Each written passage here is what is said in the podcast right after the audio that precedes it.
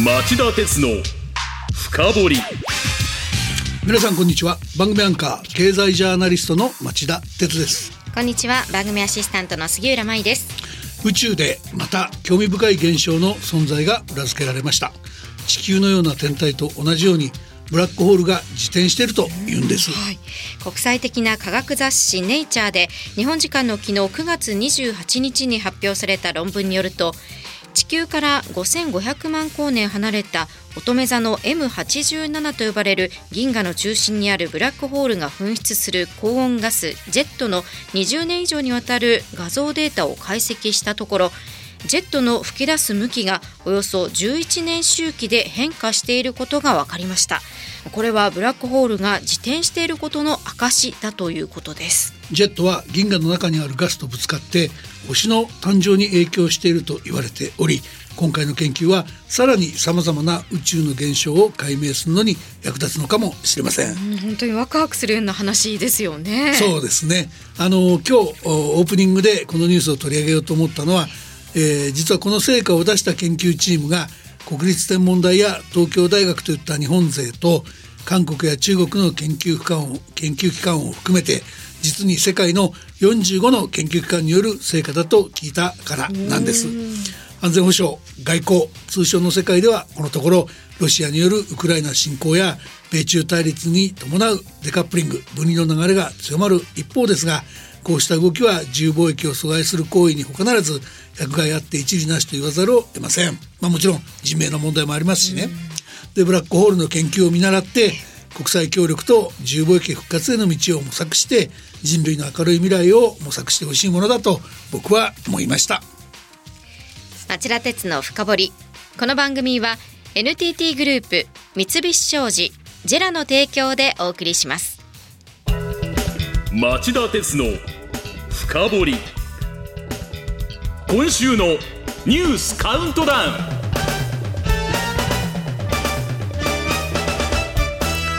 番組前半はニュースカウントダウンのコーナーです。まずはランキング外のニュースからご紹介しましょう。昨日再開からわずか1ヶ月で香港証券取引所が再び恒大グループ株の取引を停止。中国の不動産大手恒大グループでは創業者の許会長ら3人が中国当局に拘束されたほか、えー、今週月曜日9月25日が期限だった人民元債の元利払いも停止しており破綻処理の一つである生産のリスクが限りなく高まっているのではないかとの憶測憶測も飛び交っているようです。水曜日洋上風力発電をめぐる汚職事件で東京地検が衆議院議員の秋本真利容疑者を起訴。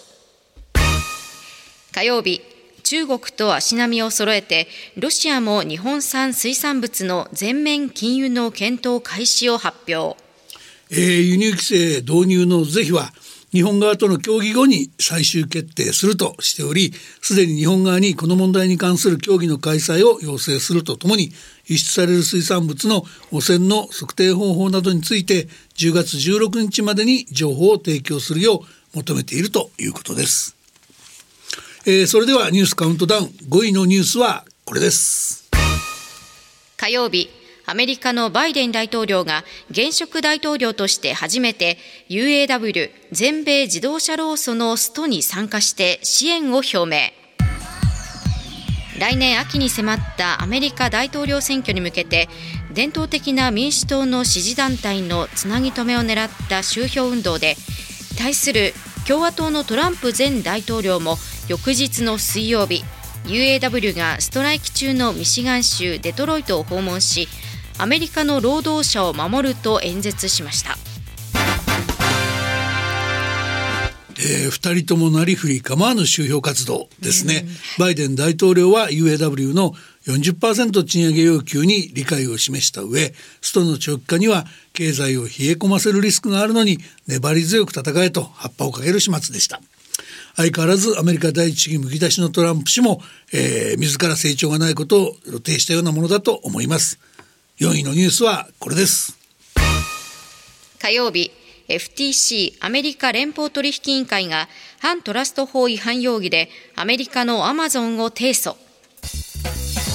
西海岸のワシントン州連邦地方裁判所に提訴したものでネット通販でのプラットフォーマーとしての独占的地位を乱用して販売サイトに出店している小規模事業者に高額の手数料を請求したり事業者が他の競合サイトで安く販売した場合にアマゾンのサイトでは検索しづらくしたりするといった形で不利益を与えていると断罪しています。アマゾン側は強く反発していますがネット通販は主力事業とあって株価はこの日4%強下落しました。えー、このところのアメリカの独禁法裁判を見てると、うん、FTC が裁判で速やかに勝つ可能性がそれほど高いとは考えにくいですがアマゾンのようなプラットフォーマーがやりたい放題を続けるのを牽制する効果があると良いなと思います。では次に進みましょう。3位のニュースはこれです。ウクライナがロシア支配下のクリミア半島に攻勢。先週の艦隊司令部攻撃で司令官を含む34人を殺害と主張殺害したのはロシア艦隊司令官ビクトル・ソコロフ大将で22日の攻撃の戦果だったと今週月曜の声明でウクライナは主張しています。これに対しロシア側はこの司令官の画像などを公開し司令官は健在だと主張しています。両国の言い分は真っ向から食い違っており情報戦の様相を呈しています。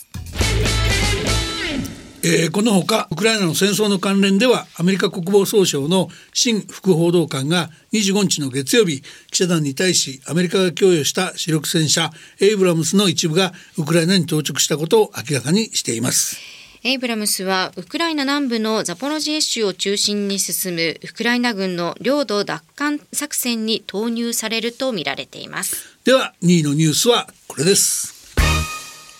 月曜日岸田総理が10月策定を目指す経済対策の骨子を発表今回の経済対策について岸田総理は成長の成果を国民に還元することと未来に向けた投資を促進することの2つが狙いでそのために物価高対策や持続的な賃上げの支援など5本の柱を軸に検討させるとしています。えー、政府は2020年春2020年末2021年そして2022年とわずか3年の間に、えー、40兆円を超すような規模の経済対策を実に4回も実施しました、はい、新型コロナウイルス感染症危機が去った今内閣府によると日本経済の需要と供給力の差を示す需給ギャップは今年の4月から今年の4月から6月までの推計値でプラス0.4%と3年9ヶ月ぶりのプラスに転じました。これはもう景気全体を刺激するための経済対策が必要ないということを意味しています。つまり財政の大盤振る舞いをしてようやく一息ついたところだということですよね。そうです。でそういう状況の中であえて経済対策をやりたいという岸田総理の動機についてはいろんな見方があって、はい、えー、近く総選挙を実施することを念頭に置いているからだっていう人もいます。まあ、僕は総理に総選挙に踏み切る度胸があるとは思いません。そうですかとはいえ多くの政治家の悲しさがで常態化している経済対策の編成をやめてしまうと折から低下が続く内閣支持率が一段と下がると不安に駆られている可能性は大きいかもしれないなと思います。えー、特に円安でウハウハの輸出企業やインバウンドで潤い始めた観光業と違い労働者は今年7月まで16ヶ月連続で実質賃金がマイナスになるという苦境にあります。はいそこでそういった人にも関係が大きそうなガソリン代や電気代を対象にした物価高対策を5本柱の筆頭に掲げていることを見ても人気を回復したいという総理の腹の内は透けてるんじゃないでしょうか。えー、ですがやっぱりここは例えば石油元売りに補助金を出してガソリン代をボランティア的に下げてくれなどというこれまでの企業優遇策と見まがうような政策とは決別して、ガソリンが必需品で所得の少ない、えー、地方生活者たちへの給付に絞るなど、えー、人気取りのための無駄遣いとは一線を画した経済対策を作れるかが岸田総理の政治家としての試金石ではないかと申し上げておきます。それではいよいよ今週第1位のニュースです。昨日外為市場で円が150円目前の円安に日本時間の28日未明ニューヨーク市場では一時1ドル149円71銭と節目の150円に近づく場面もありましたはい、えー、円は、えー、今日15時過ぎに1ドル148円台と円高方向に戻す場面もありました、はい、まあ、一気に1ドル150円台の安値を探る展開にならなかったのは市場で日本の通貨当局による円買いの為替介入への警戒感が高まったからだと見られます。近い将来為替介入があっても不思議のない地合いだしその介入効果が長続きしない可能性もあります、はい内外金利差の縮小を、えー、日銀が真剣に考えないと輸入物価が上昇し庶民が苦しめられることにならないかを、えー、さらに注意深くモニターしていきましょう。以上町田さんが選んだ今週の1位から5位の政治経済ニュースでした。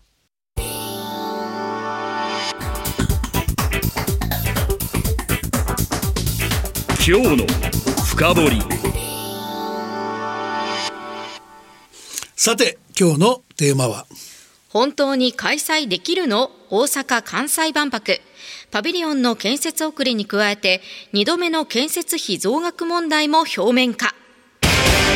まあ、万博といえば前回1970年に、えー、大阪で開かれた万博は1964年の東京オリンピックと並んで日本の復興を世界に印象づけたほか多くの人に夢と希望を与えたイベントとして記憶されています。はい再来年4月に開幕する予定の大阪・関西万博も大成功が望まれていることはこれはまあ皆さんもご存知でしょう。ところがこの万博が本当に開催できるのかが危ぶまれているんです。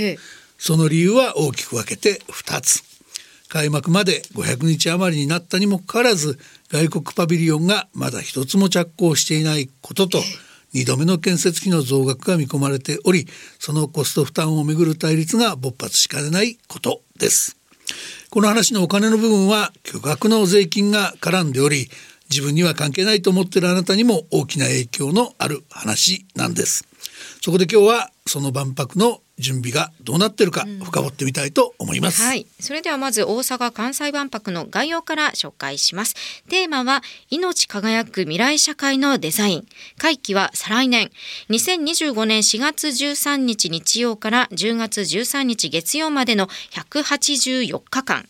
会場は大阪市此花区の人工島夢島。ドリームの夢に東京八重洲の巣と同じ巣を使って夢すと書いて夢島と読むんですね、はい、えー、海外からは今年2023年3月時点で153の国地域と8つの国際機関が参加の意向を表明しており期間中に2820万人が来場すると見込まれています。普通に考えれば大きな経済効果がありそうですが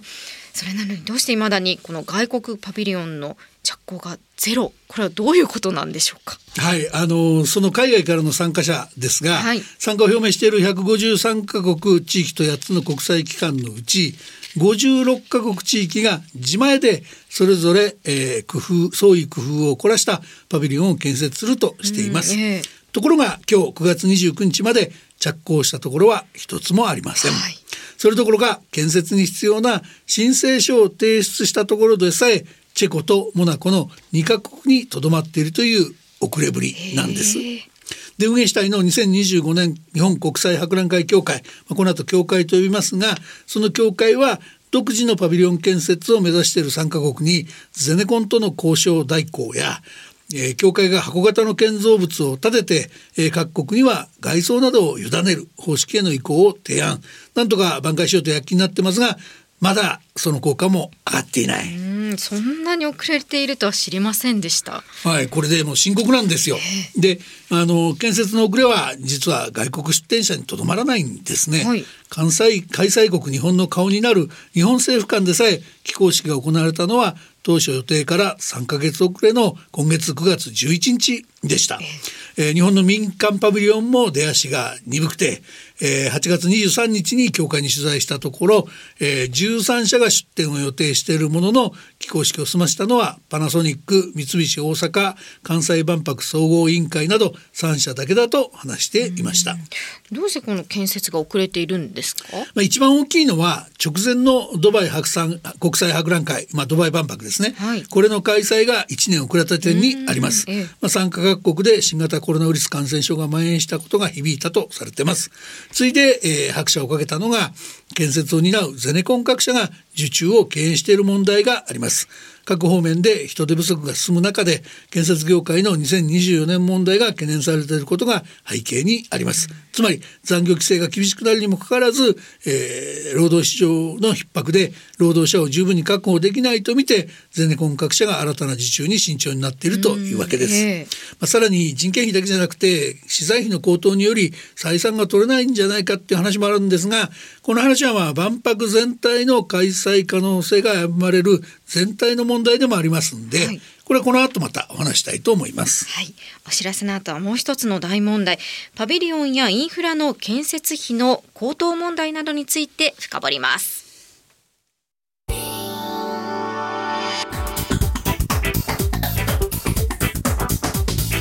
今日の深掘り。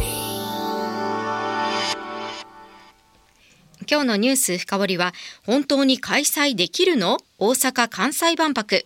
パビリオンの建設遅れに加えて2度目の建設費増額問題も表面化。と題してお送りしています。さお知らせの前は再来年4月に開幕する予定の大阪・関西万博がパビリオン建設の遅れから開催が危ぶまれているというお話でした。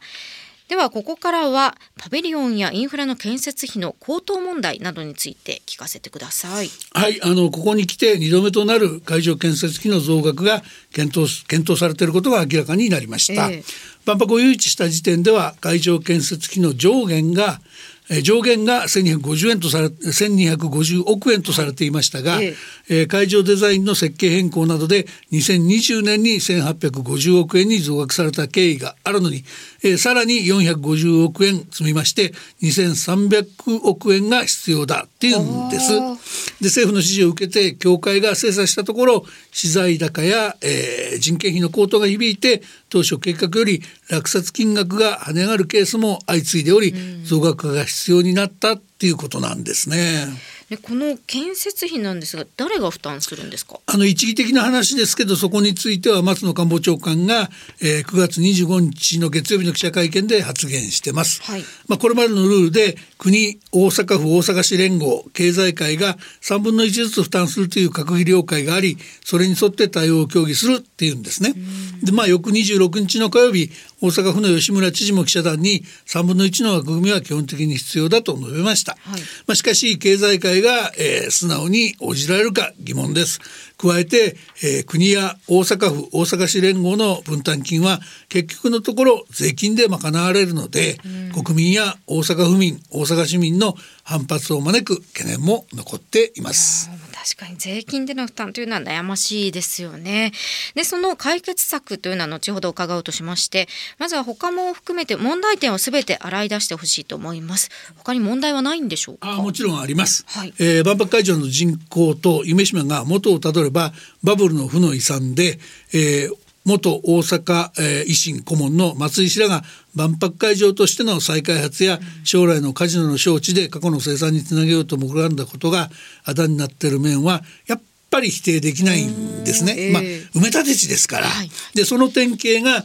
アクセスルートの問題で、うん、えー、JR 桜島線と京阪電気鉄道中之島線の延伸計画伸ばす計画とか、えー、あるいは将来進出するカジノ業者にアクセスルートの整備資金をどっさり負担させようという計画が案の定ですが幻に終わりました。結局夢島へのアクセスルートは北側の人工島である舞島との間を結ぶ大きな橋と、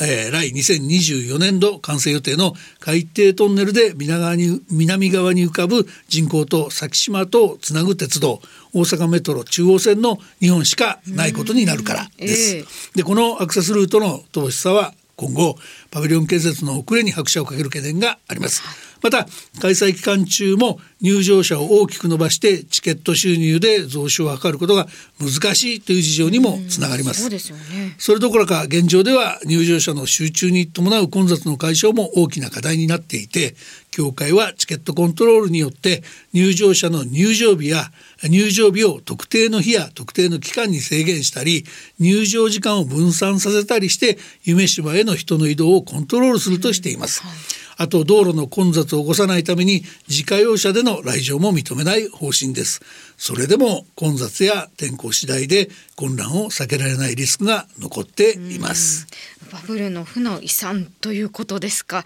が予想されていた気もしますがうまい話はなかったんですね。そうですね。で他に問題はありますか？まあこれは問題っていうより懸念の段階なんですけど、えー、今回の万博の目玉の一つと目されている空飛ぶ車、はい、これもその入場者の搬送手段にできるかを不安視する声があります。まあ協会としては会期中にに会場と関西国際空港大阪港周辺大阪都心部などを国内初となる商用フライトで結ぶ計画で今年2月運航事業者として ANA ホールディングスとアメリカのジョビーアビエーション、えー、日本航空丸紅スカイドライブの4グループ5社を選定しました。ところが、えー、機体の製造に必要な型式認定や、えー、乗客輸送をめぐる制度が計画通り今年度中に整備できるかを疑問する声が根強いんです。まあ、最終的に海上上空でのデモンストレーション飛行のようなものにとどまり目論見とは逆に空飛ぶ車の実用化の難しさを印象づけることになりかねないと心配している人もいます。では円滑に万博開催にこぎつけるにはどうすべきでしょうか。共産党は大阪府委員会が8月30日に国民が物価高で生活にあえぐ中開催すればさらなる負担を強いることになると開催中止を呼びかけていますがこちらさんはどう思いますか？まあ共産党の言い分に一理ある部分もありますけど、はい。だけど今から中止すると、日本のプロジェクト遂行能力のイメージや国際的な信用を損ないかねませんよね。まあ、最悪の場合は直前のドバイ万博の開催が1年遅れだったわけですから、えー、大阪・関西万博の開催も半年とか1年遅れる手はあると思いますが、それも最終手段でしょう。えー、可能な限り予定通りに開催すべきじゃないかと僕は思います。はいただしですねそれには条件があります、ええ、身の丈に合ったものとして量よりも質を追求するまあ基本的な考え方ですがこういうことじゃないでしょうか。例えば建設費が高騰したんだから当初計画通りの大きなもの立派なものを作ろうとせず状況に合ったものに縮小していくべきじゃないですかね。具体的にはどういったところですか？これもあくまでも例えばですが、はい、会場に建設予定の大屋根っていうのがあります、ええ、これリング上に一周2キロメートルにわたり中心部を全部取り囲もうっていうもので幅が30メートル高さが12メートルから20メートルな大規模なものを想定してます。だけどこれ本当に必要なんでしょうか、う開催期間が夏場を含みますから入場者が屋根の下の日陰を歩いて移動できるのはこれは素晴らしいアイデアだと思うんですけど、うん、今の計画では屋根の上も歩道にする計画なんですよ。それは必要なのかなと思っちゃいますよね。あるいはそのぐるり一周リング上ではなくて半円でもいいかもしれませんよね。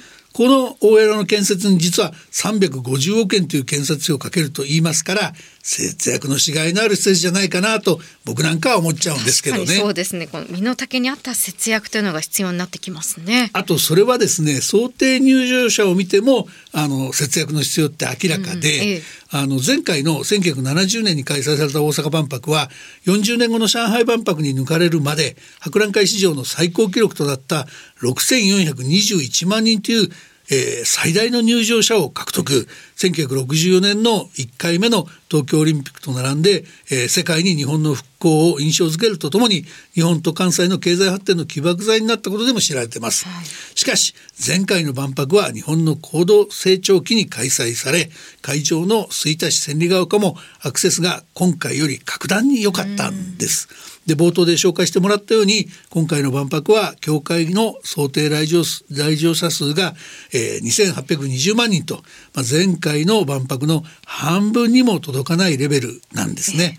えー、財布の紐をしっかりと締め直さないといけない。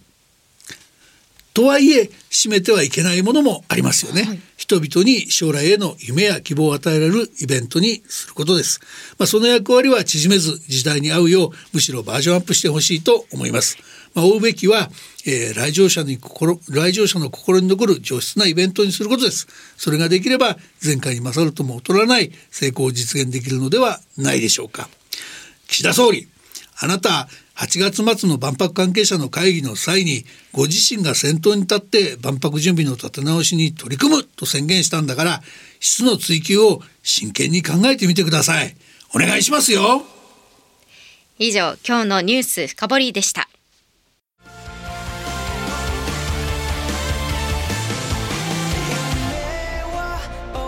本気で夢を追いかける時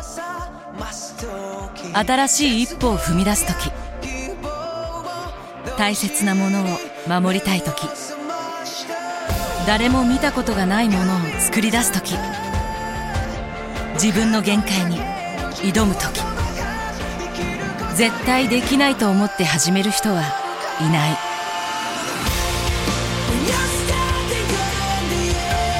絶対なんて誰が決めた？CO2 が出ない日を作る。ジェラは